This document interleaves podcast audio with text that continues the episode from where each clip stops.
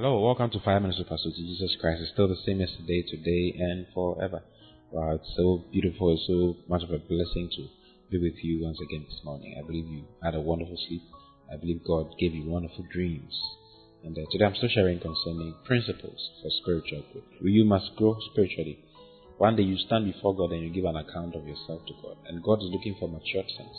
God is not looking for immature sons and daughters, looking for matured sons, people who are led by the Spirit.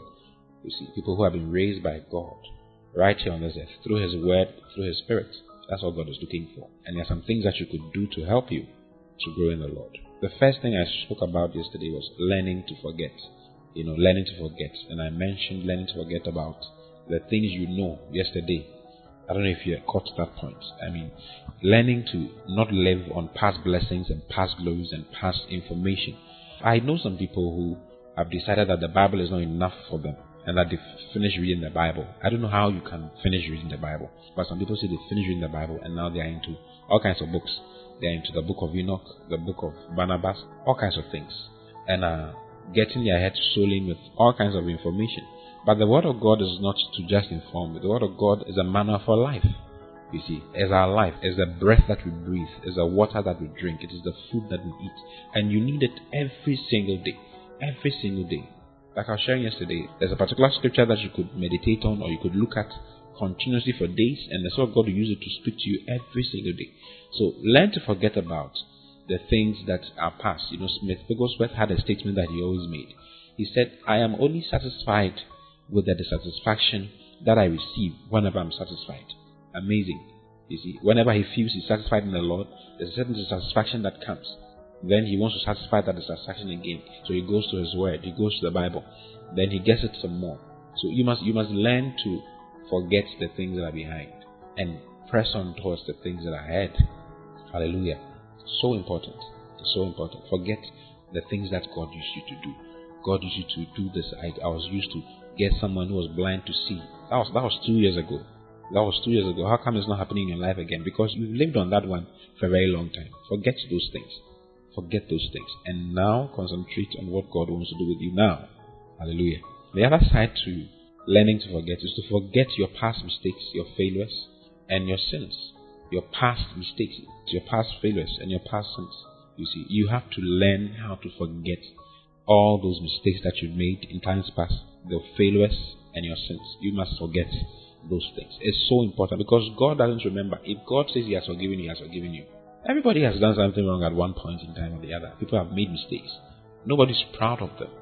But if you don't learn to forget the devil will take advantage of that and speak to you every day and prevent your faith from working and prevent you from praying as you're supposed to.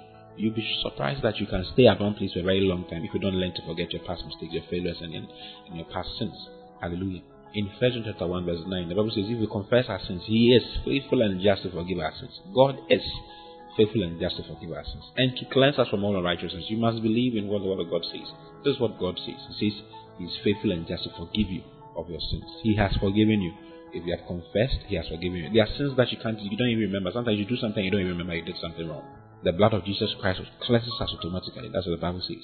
As we walk in fellowship with Him, as we walk in line with Him, His blood cleanses us and makes us free you see, so forget about those things. Press on towards the prize of the high calling. That is your job.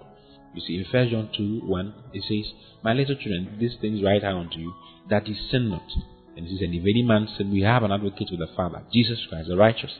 And he is a propitiation for our sins, and not for ours only, but also for the sins of the whole world. He's a propitiation of our sins. You see, He's a mercy seat. He's forgiven you. If God is, He has forgiven you, He has forgiven you. He's your advocate. He's concerned about you doing well. He's not concerned about you failing or holding something against you. God is not holding anything against you. You must understand that. You see, let me show you a scripture, a very nice scripture in Isaiah chapter 43, verse 25. He says, I, even I, am he that blotted, God is talking now. He says, I am he that blotted out transgressions or sins for my own sake and will not remember thy sins. I will not remember your sins. This is, I'll blot your transgressions away for my own sake. he, he doesn't remember. And if God says he doesn't remember, I don't see why you should remember and why you should torture yourself about those things that you did some time ago. If you do that, you will not grow spiritually. You will not grow spiritually. You always feel sorry for yourself. Every time when you kneel down, you always be asking for forgiveness. You always be saying, Forgive me, forgive me, Lord, forgive me, Lord, forgive me, Lord. you know, God has forgiven you long ago and has forgotten about it. He says He has put it into the sea of forgetfulness. He says, I will not remember your sins anymore. There's a nice one also in Hebrews chapter 8, verse 12. So very nice. It's also very, very nice. Let me read from verse 11 so that you get it very well. He says, And they shall not teach every man his neighbor and every man his brother, saying, Know the Lord. For all shall know me, from the least to the greatest. Then he says in verse 12, For I will be merciful to their unrighteousness, and their sins and their iniquities will I remember no more. Their sins and their iniquities will I. This is what the Bible says. Will I remember no more? So God does not remember your sins. He does not remember your iniquities. Forgive yourself. Learn to forget your past mistakes, your past failures, your past problems, your past challenges, what you did some years ago, what you did some months ago, what you did some days ago, what you did yesterday. Forget about it and press on towards the reason why He has called. There's a reason why He has called you. And that reason is that you might grow in Him and be mature in Him so that He might present you to Himself, a chaste virgin, a holy brethren unto Himself in love. That is God's plans for you, for your life. And I think you should walk like that. Hallelujah. Learn to forget. First principle to help you grow spiritually. I love you very much. I'll see you again tomorrow. Then, God bless you. Bye bye.